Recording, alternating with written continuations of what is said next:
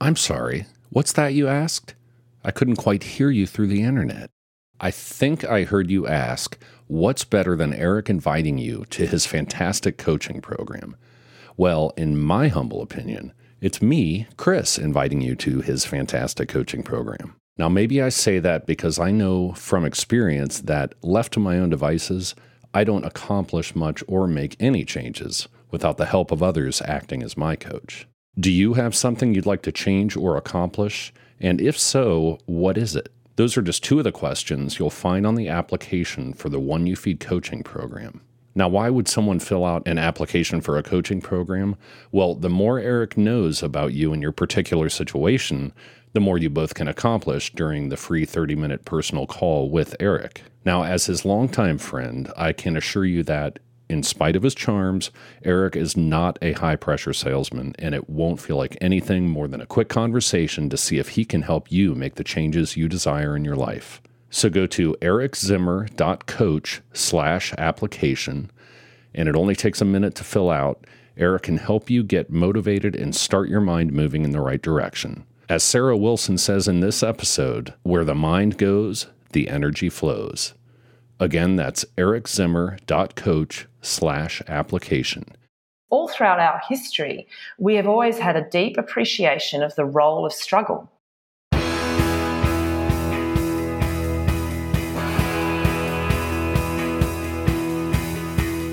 Welcome to The One You Feed. Throughout time, great thinkers have recognized the importance of the thoughts we have. Quotes like garbage in, garbage out, or you are what you think ring true.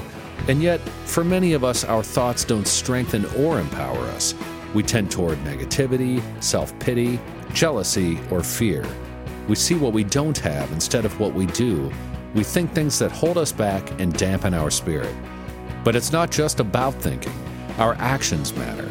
It takes conscious, consistent, and creative effort to make a life worth living. This podcast is about how other people keep themselves moving in the right direction, how they feed their good wolf.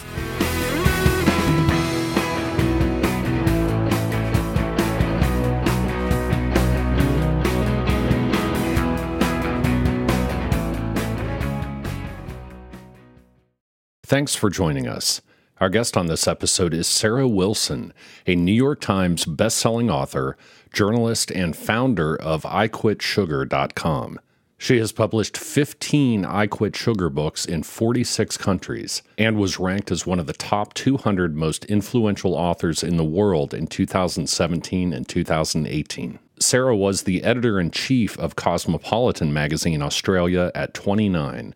She was also the host of Master Chef Australia and holds a record in the Guinness Book of World Records. I'll let you Google why. Her new book is First, We Make the Beast Beautiful: A New Journey Through Anxiety. Hi, Sarah. Welcome to the show. Thank you so much for having me, Eric. It is a real pleasure to have you on. We are going to talk about your book called First, We Make the Beast Beautiful: A New Journey Through Anxiety. But before we do that, we'll start in the way that we always do with a parable. There's a grandfather who's talking with his granddaughter, and he says, in life, there are two wolves inside of us that are always at battle. One is a good wolf, which represents things like kindness and bravery and love. And the other is a bad wolf, which represents things like greed and hatred and fear. And the granddaughter stops and she thinks about it for a second and she looks up at her grandfather and she says, well, grandfather, which one wins? And the grandfather says, the one you feed. So I'd like to start off by asking you what that parable means to you in your life and in the work that you do. Well, I mean, Eric, it plays perfectly into this title and the theme of my book, First We Make the Beast Beautiful, because very much, you know, the way I'd been living for so many years with my anxiety, and I'm sure some of your listeners would relate to this, I'd been fed the story that, you know, what I had was a disorder. So the medical model very much told me that it was, it was a beast that had to be fixed. We had to get rid of it before I could live a big, full life. And one of the themes that I explore in the book is, and I do this pretty early on, is that, you know what, we can be both. And we can be both anxious and we can also feed a better beast, you know, the better beast, which is the more beautiful one, which is to see anxiety as a beautiful thing. something that we don't have to get rid of. And, you know, as you know, Eric, because I know you've read the book, you're very well researched at all times. You know, it's a journey that takes us through an understanding of anxiety through a philosophical and spiritual lens. And I very much feed that story. So yes, your parable speaks to me big time. And also, there's another thought that occurred to me. I was a big mountain bike rider for many years. I used to do 24-hour mountain bike races and downhill races. And when you're riding a bike, you know, if you've got a gap between, say, two rocks as you're hurtling down a hill several miles an hour, you can't really steer your way there.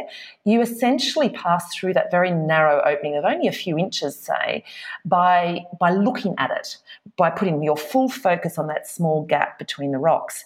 And I've always had this adage, which I think is similar to your parable, which is where the mind goes, the energy flows. And I have lived by that with every business, you know, sort of enterprise that I've entered into, but also with the way I do my relationships and my engagement with my mental disorder or my mental illness. So I very much relate to that parable. Yeah, I think it's wonderful, and I think the way you tied that all together was great. In addition to anxiety, you say early in the book that, you know, you had childhood anxiety, lots of insomnia, bulimia in your late teens, OCD, depression, anxiety, and then bipolar disorder also. And so those have all sort of been a part of your path and your journey.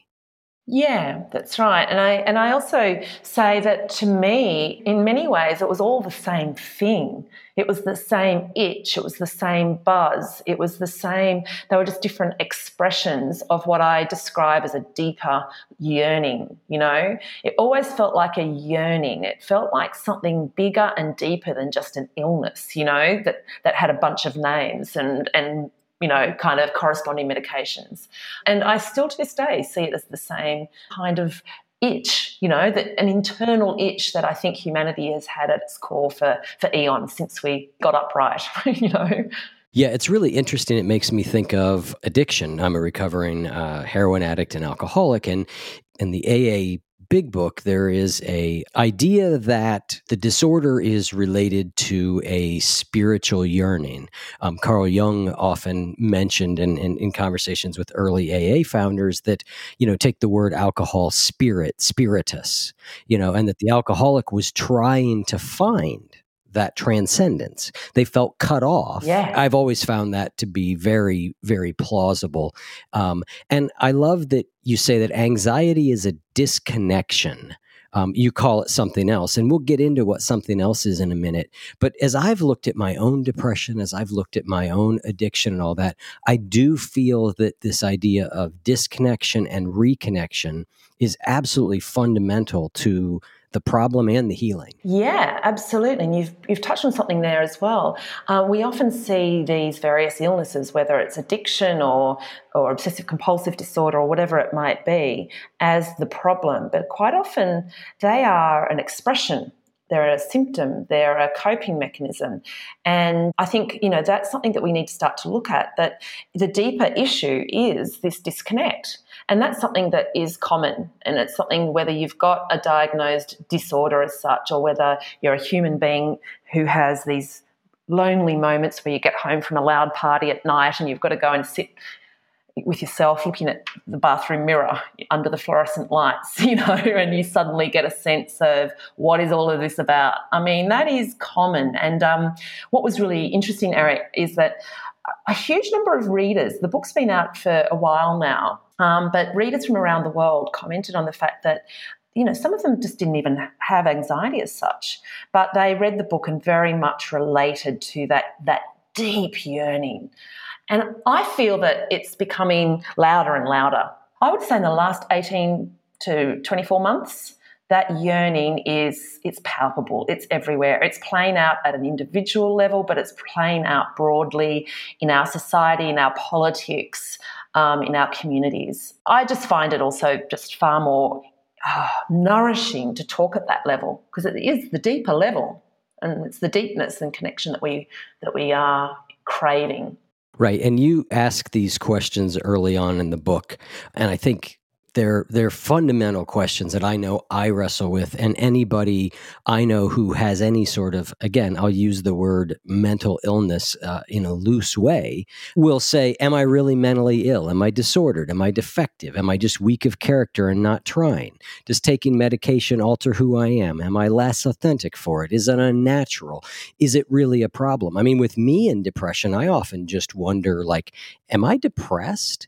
Or do I just have like what would have been called a long time ago a melancholy temperament? Or could it be a very reasonable and appropriate response to the world that we're living in at the moment? Right. I mean, that's the other thing. And that comes up in particular with kind of conditions like ADHD, where I often see children struggling with the toggling and the frenetic life that they are having to now live in. And I'm not surprised that some little brains are just not, you know, are just almost rebelling, you know. And that's something that I think a lot of people with anxiety or depression, you know, you sum it up really well. All of those questions like, really? Do I have a problem here? Or is this my soul calling out to me and going, something is not right here, and maybe this needs to be looked at more deeply? And, you know, you mentioned the idea of that maybe in the past it would have been called different things. What I find really interesting is how surprised people are to learn that anxiety only entered the DSM, which is the main diagnostic tool used by psychiatrists in both the States and here in Australia. Prior to 1980, anxiety was something that probably, you know, we described it as different things, but it was something in some ways I think that was part of life, and we did very much talk about it in a different way. Also, if you go to the next level and if you look at some of these more serious, you know, sort of diagnosable conditions such as bipolar, for instance. Bipolar has existed, or at least the symptoms have presented themselves throughout history, and in much the same percentages. So about 1.2 to 1.4% of any given population around the world throughout history have displayed these very particular, you know, sort of behaviours that correlate now to what we call bipolar. And what I find super interesting is to just read about how they were treated differently throughout history. They say now that shaman and sort of kind of spiritual leaders, like really influential spiritual leaders, tended to have bipolar because they had this incredible insight. And political leaders, I mean, Winston Churchill, particularly wartime leaders, tended to have bipolar. And there was an understanding that there was sort of this incredible brilliance and insight and ability to sort of work a community's way through the quagmire of huge trauma, went hand in hand with sort of a darker side, a shadow side. But it was considered a very important part of any culture. I talk about this, as you know, all the way through the book, and I personally found that incredibly comforting, to actually start to go back to your parable, to feed that storyline, to feed that aspect of the beast, that this is an incredibly important kind of quirk, evolutionary quirk that humanity has, whether it's anxiety, depression or so on.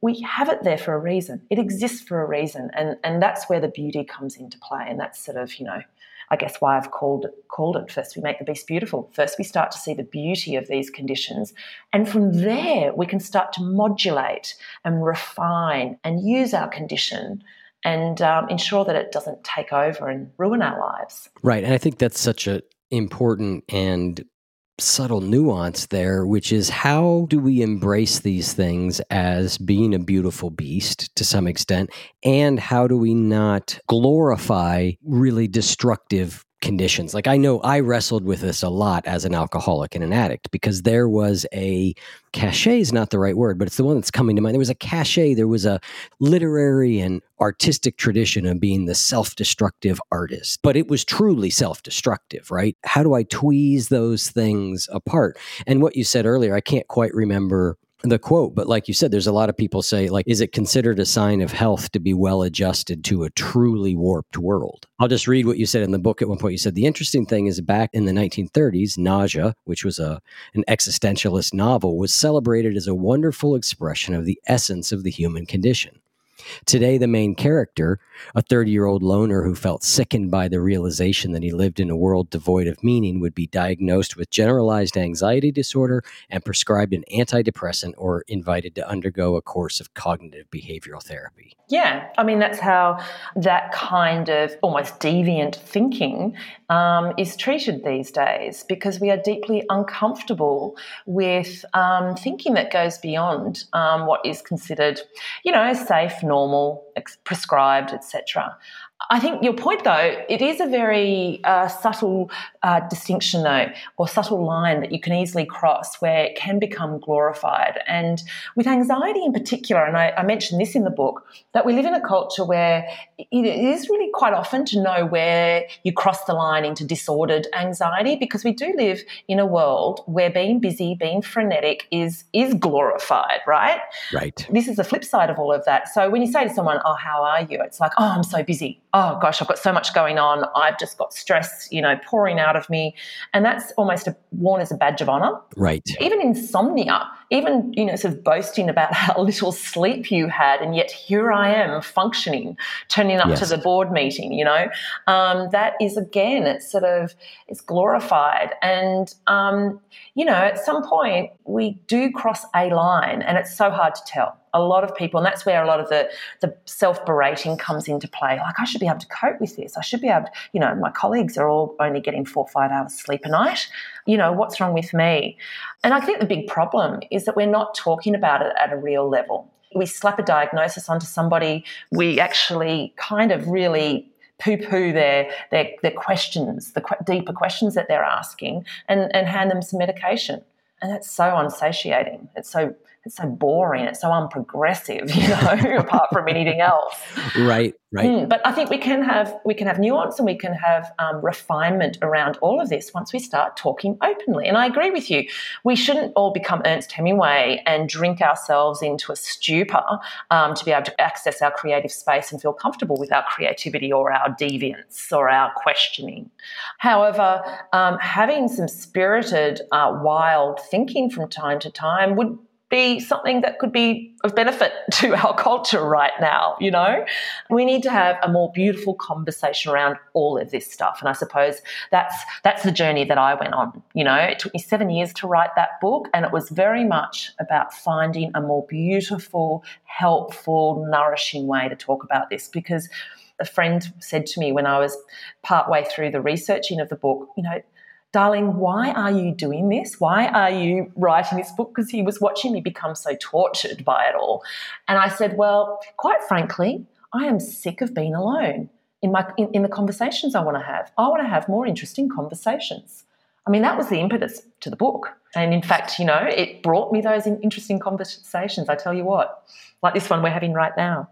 Indeed, yeah, and I agree with you. I mean, I think the debate becomes very often, not just in society, but within the person, about medicine, right? About taking medicine. And I've been on this debate. You say somewhere in the book that everybody who's been on these kinds of medicines at one point or the other tries to go off of them or is always questioning whether they should be on them. And I've been through that route multiple times, once not too long ago. Yeah. I'm a big fan of psychiatric medication because I think it saved my life and lifted me out of a bunch of pits.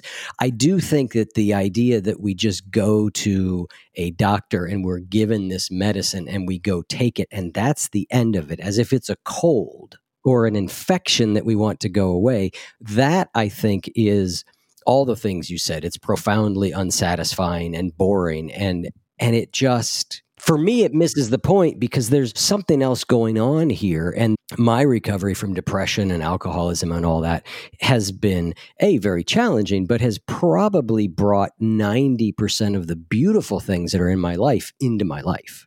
Yeah, absolutely. We don't have a discourse around struggle and pain anymore.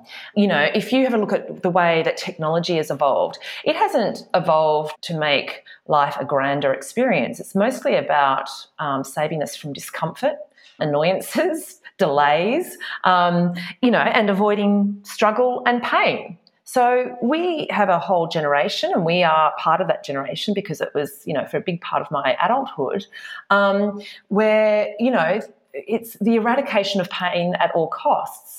And yet the spiritual traditions, all throughout our history, we have always had a deep appreciation of the role of struggle. It is the thing that takes us to the next level of our development, and as you say, it brings the most amount of beauty into life. So that is one of the things that really gets missed when you chuck medication at a patient. I've always said, I mean, I'm the same as you, and I'm very open about it in the book, and I get asked this question almost immediately when I do public talks or I speak to media. Well, what are your thoughts on medication? And I very openly go on and off it. Even to this day. I know when I need to go on it. Generally it's the look of terror in family and friends' faces. You know, I probably get to a point where I'm a little bit too much for the world, and I start to pick up the signs and I go back on my medication for a while and I pulse. You know, I know how to manage it now. But the only reason I can do that is because I've always taken medication in the context of a psychiatric or in terms of a therapeutic context. So I've done it in conjunction with therapy. So I always see medication as getting you to a point where you're in a safe place, you're in a stable place where you can start to piece things out. But you must do the therapy at the same time, because otherwise what's the point?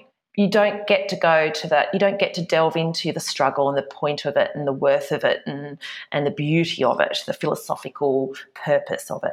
And that's probably the missing piece, right? Medication is particularly good for young people, especially when you don't have the skills, the knowledge, the wisdom to be able to have a conversation in and around it.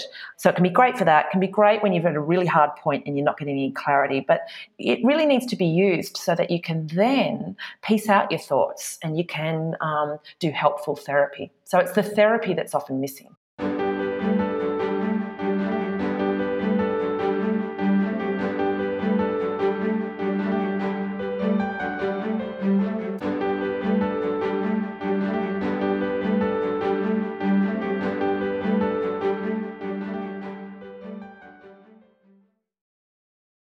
If you've listened to the show, one of the things you've heard me say is that I need more time to play.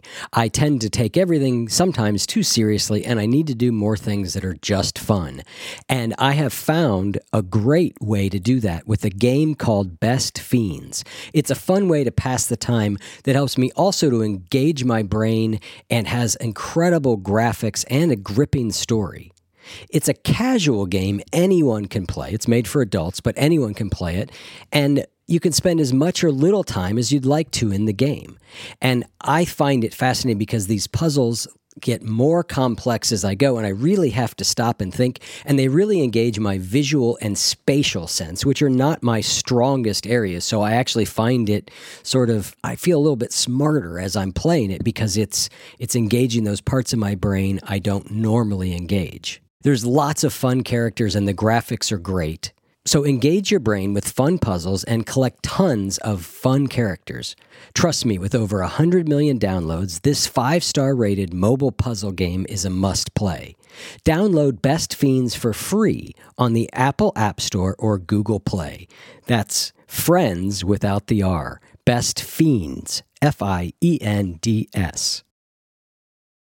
When you start your hiring process, you may have questions. Will you find good applicants to choose from? What about education and experience? And how will you know you've made the right hire? Indeed is here to help. Millions of great candidates use Indeed every day to find their next opportunity. You can post a job in minutes and use screener questions to help create your short list of applicants fast. Also add skills tests to your job posts so you can be confident in your applicants' abilities. Their library of more than 50 skills tests ranges from industry-specific skills like accounting to general aptitude tests like critical thinking. Indeed gives you the smart tools to make hiring decisions quickly and to be confident that you're making the right hire for your team. Post your job today at Indeed.com/Wolf and get a free sponsored job upgrade on your first posting. That's Indeed.com/Wolf. Terms, conditions, and exclusions apply. Offer valid through March 31st, 2020. I have sort of really plain run-of-the-mill depression, which is, talk about boring. Like when it comes, there's no like great, passionate sadness about it. It's just like being dead.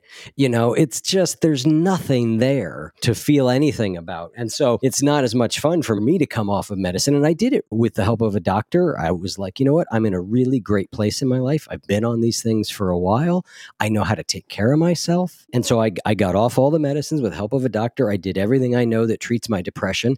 And at a certain point, I just went, I feel like I am rolling a 500-pound rock up the side of a hill every day for no good reason, and went back on a small dose of the medicine, and boom, I was like, oh, there I am again.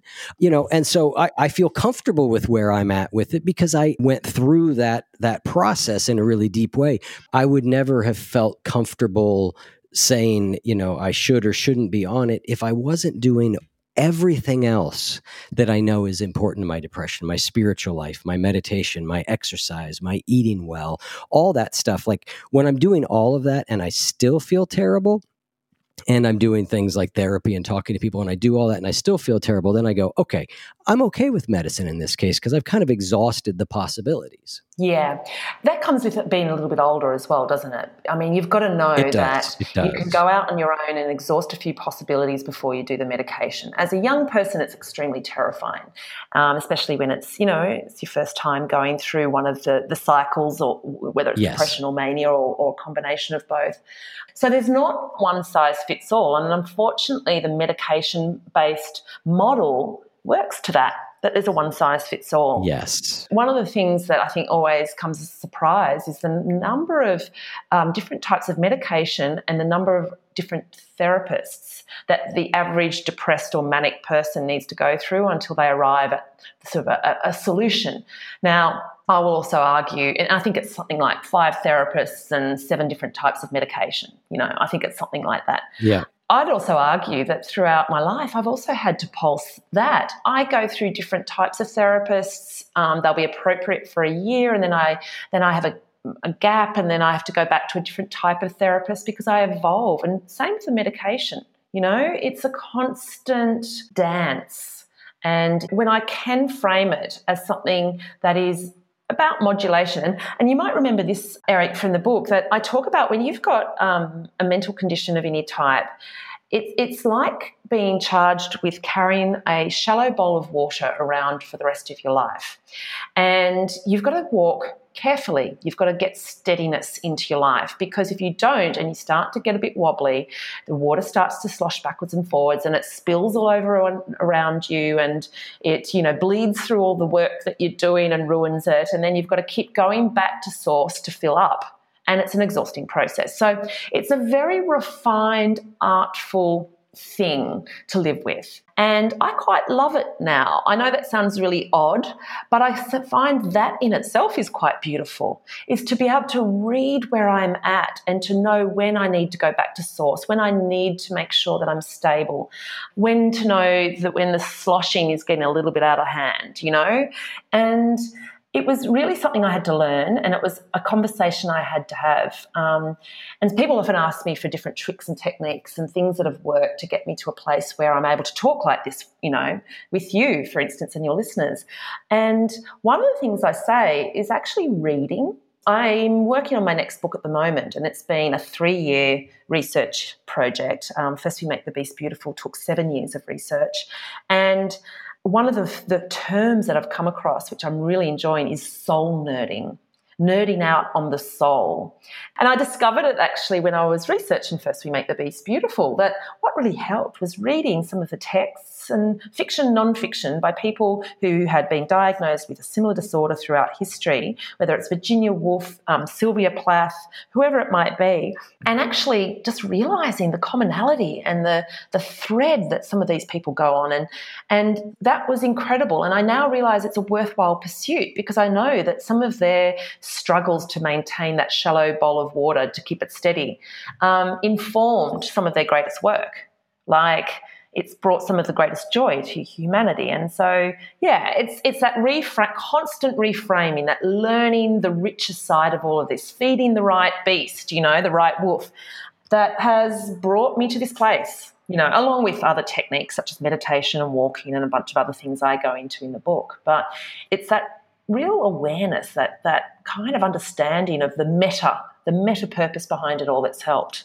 I agree 100%. Changing directions just a little bit, I want to read something that you write in the book because I think this is so important. You say, one of the worst things we can do to ourselves on the anxious journey is to get anxious about being anxious, and that learning to stop that cycle is one of the biggest and most fundamental things that we can do for ourselves. Yeah, absolutely. People have tended to really gravitate to that little line. It's only a small section of the book, right? But what I'm trying to say is that we can choose to do anxiety once. Now, what helps is to know that, yes, one of the worst things about anxiety is that we get anxious about being anxious. And then we get anxious about being anxious about being anxious. And we go down this horrible spiral, right, where, you know, there's no clawing our way out of it. One of the things that actually helps with that as well is to learn, and I learnt this on the journey, is that a panic attack, for instance, only lasts 25 to 30 minutes. So once you know that, once you've soul nerded your way to that truth, you realise that, oh, well, I can do 25 to 30 minutes of abject pain, right? I can sit through it. And as we mentioned before, you know, spiritual traditions throughout history have talked about the notion of sitting in your suffering, passing through it rather than trying to beat it. And that comes to fruition when you deal with a panic attack. If you can sit in a really bad moment of anxiety and just sit in it, ride it out and do it once, instead of getting anxious about the fact that you've been anxious, you can actually really nip things in the bud very, very quickly. And then what you do is you're not actually creating those neural pathways. You're not strengthening these anxious neural pathways because you're keeping it quite short and succinct, you know, and moving onwards. And that's a really great technique. I mean, it's as simple as that, right? Sometimes just understanding some of the brain chemistry that goes on, that helps. It helps, you know, and that only comes about when we start talking beyond the medical model and when we stop just talking about throwing a pill at the situation. Right, right. I often think with a lot of this stuff that sometimes the best we can do in certain situations, particularly when we're deep in it, the best we can do is not make it worse.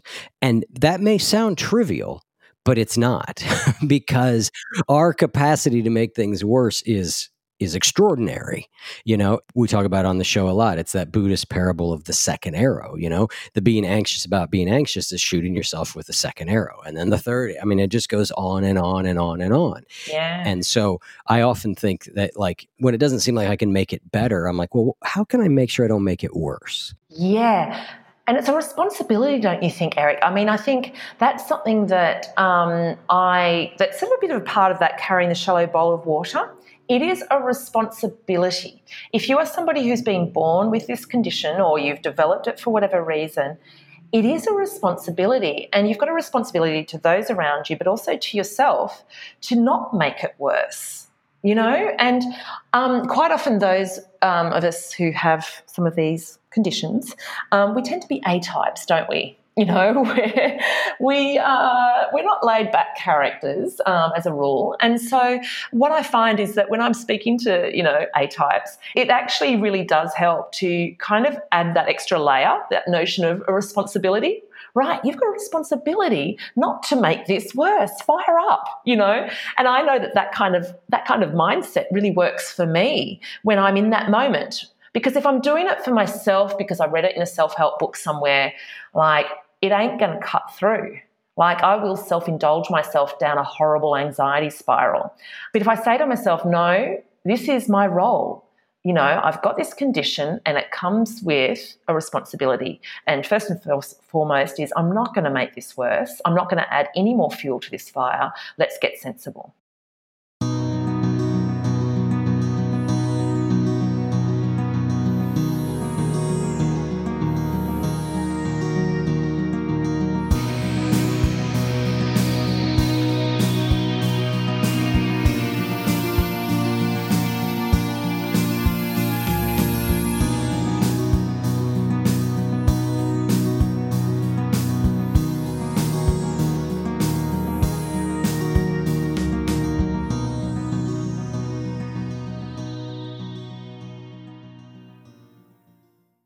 If you've listened to this show enough, you know that mindfulness is widely considered to be one of the best things that we can do for our overall health. I often think of it as sort of a meta skill. It's the ability to know what's in our mind and to be aware of what's happening around us. And if we can increase our mindfulness, we can get better at all areas of our lives. However, sitting down to meditate every day can be pretty daunting. And oftentimes sitting down by ourselves to meditate can be daunting, which is why if you're trying to start a meditation practice, or if you've had one going for a while, an app like Calm can be so helpful. And Calm is the #1 app out there for sleep, relaxation, and meditation. Over 60 million people have used Calm, which is just a staggering number. They've got hundreds of hours of programming, as well as things like sleep stories, which are bedtime stories for adults, and lots of soothing music from artists like Sam Smith and others. They've got breathing exercises and so much more to help you to relax, de-stress, and be more mindful. For listeners of the show, Calm is offering a special limited time promotion of 40% off a Calm premium subscription at calm.com/wolf. That's 40% off unlimited access to Calm's entire library, and new content is added every week. Get started today at calm.com/wolf. That is calm.com/wolf. You use a few different words in the book to describe the process of getting better or working with anxiety. One of them is slow. Let's talk about slow. Yeah. I think a lot of people talk about the benefits of going slow. It's been, a book, various people have written books, and there's a whole self-help category. I'm not great at slow. I've tended to have, one speed and one speed only, which is, surging forward. But, interestingly, I had an illness which goes part and parcel with anxious conditions. I have Hashimoto's, which is an autoimmune disorder, and it's incredible how many people tend to have bipolar and Hashimoto's. And it is a perfect disease for somebody like me. I needed to almost have my body tell me to stop and go slow. So when I got unwell, I was a crazy exerciser, as I say. I was a mountain bike rider, and I used to do sand running races, and I would run several miles to work and back every day. And I actually was forced to get very, very slow, and it was one of the best things for me. And one of the things that came out of that, and you probably noted this in the book, is walking. I discovered the absolute fundamental life-saving benefits of walking. I used to get impatient with walking. Why walk when you could run? And getting unwell and being forced to slow down was wonderful because, and this is a line that I use in the book, and it's wonderful. It's walking goes at the same pace as discerning thought. And I feel that so much of what we suffer today is a lack of space and time and the right environment for discerning good, deep, meaningful thinking. And when you walk, it actually literally gets you into that speed, that pace where you the thoughts just start to tumble inwards. Walking has just been an absolute boon. I mentioned quite a number of scientific studies that have been shown that connect walking with really alleviating anxiety. The anxious part of the brain, the flight or fight mechanism, is the same part of the brain that modulates the left-right motion when we're walking. It's sort of like that part of the brain evolved at the same point that we became upright, which is also the same point that we developed an acute sense of flight or fight. You can understand why all of that would have developed together. And so the walking mechanism can very much modulate and calm and almost shut down the anxious part of the brain because it's such an old part of the brain. It can only do one thing at once. Various people call it the monotasker of sort of like the fusty old uncle that can only do one thing at once, And so when you walk, it is very, very hard to remain anxious. So, yeah, that sort of slow thing, I came to very much appreciate it. And one other thing that always makes people laugh is I handwrote that entire book. And again, handwriting goes at the same pace as discerning thought. A lot of people, and I don't know if you're the same, Eric, when they write books, they often handwrite it because you can actually connect in with your heart and your soul far better than when you're at a keyboard. And in many ways, our contemporary life goes at the opposite or way too fast for discerning thought. So actually going back to some old school techniques like walking and handwriting can really help. I was definitely struck by that. I've always felt rescued by the computer because my handwriting is so bad. But I also have recognized that I'm not a good typer either. And I find that to be a very distracting thing. So I can at least write by hand. No one but me can probably read it, but I can do it. But typing, I find myself having to stop and start. And, you know, it's just because I make so many mistakes. Whereas at least handwriting, I know how to do it. Well, there's also the risk of toggling while you're on a computer. You're yes. also toggling on screens. You can check your iMessages. You've got your chat messages coming in. Yep.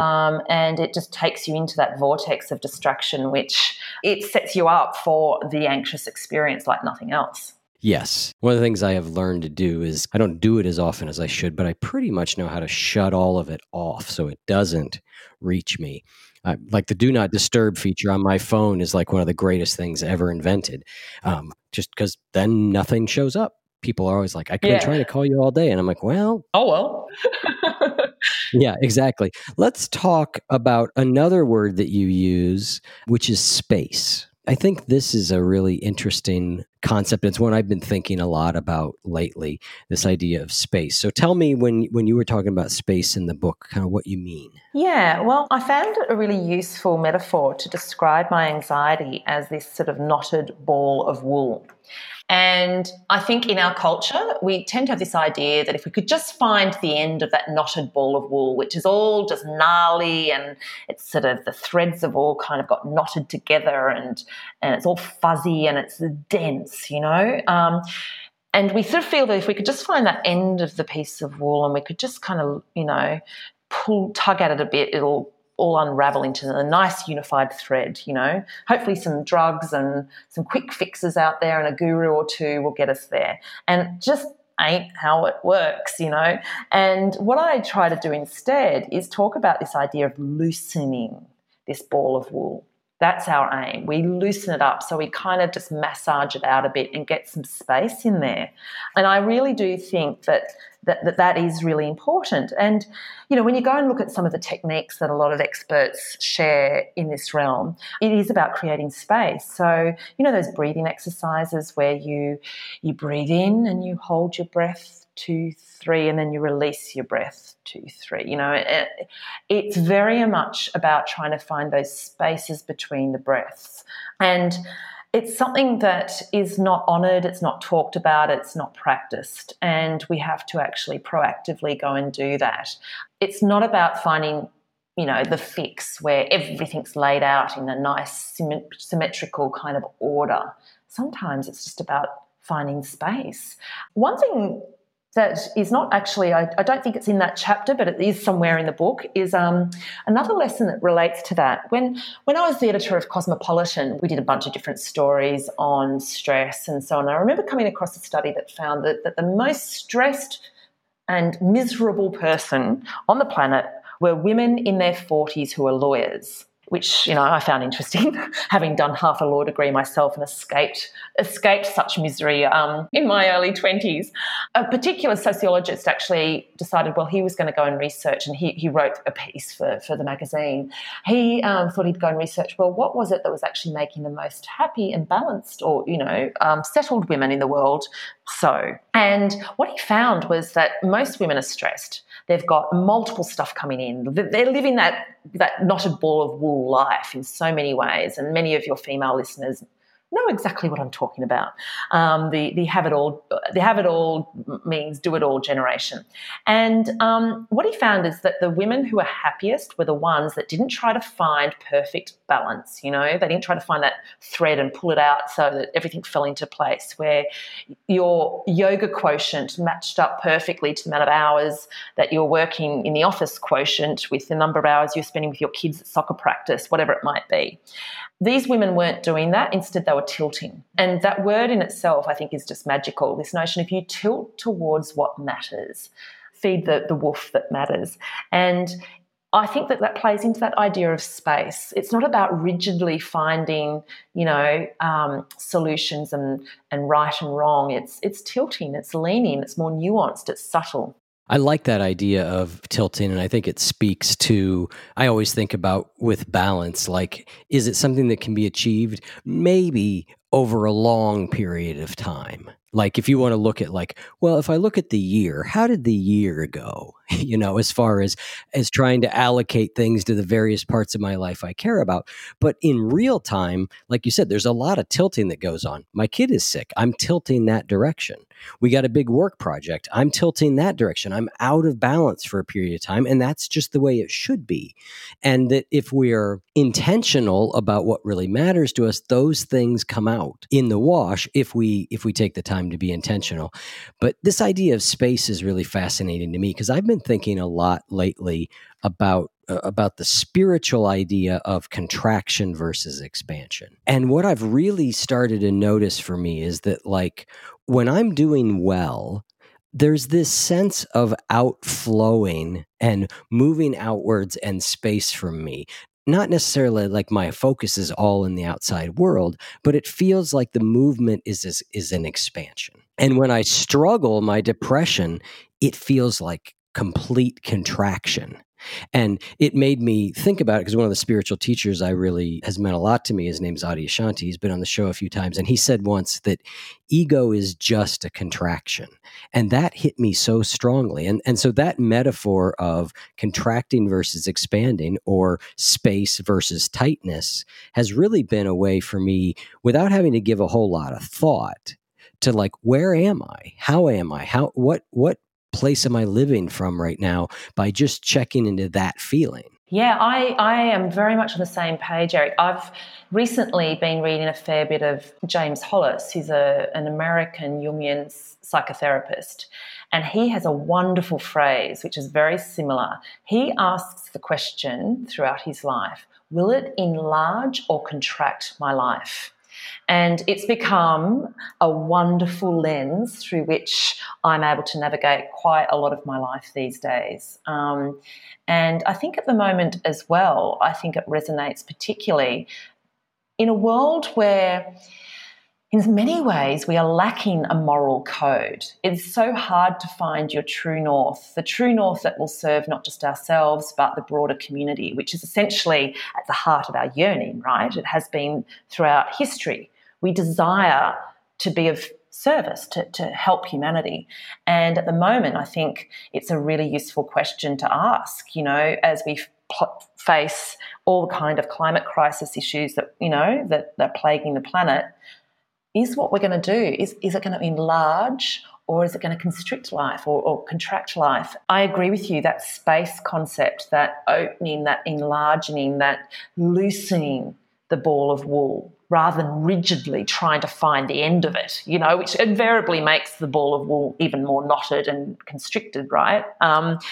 It's that kind of thinking that is resonating right now. Yeah, I had forgotten that quote by him, and that is one of my favorite lines. I wrote it down several times when I heard it, because it's such a great question. Because I do think it helps answer for me a lot of things that feel thorny, and it just provides a clarity for me that a lot of other things don't. So when I read that, about space in your book, it really spoke to me.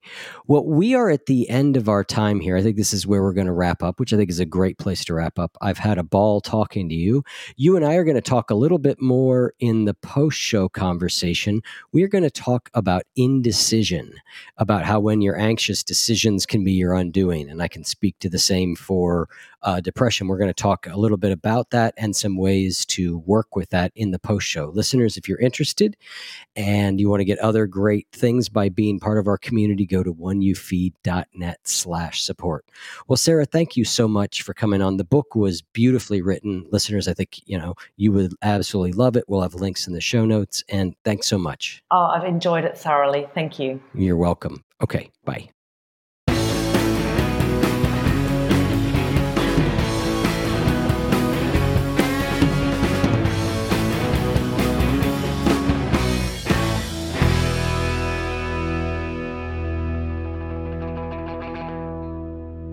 If what you just heard was helpful to you, please consider making a donation to the One You Feed podcast. Head over to oneyoufeed.net/support.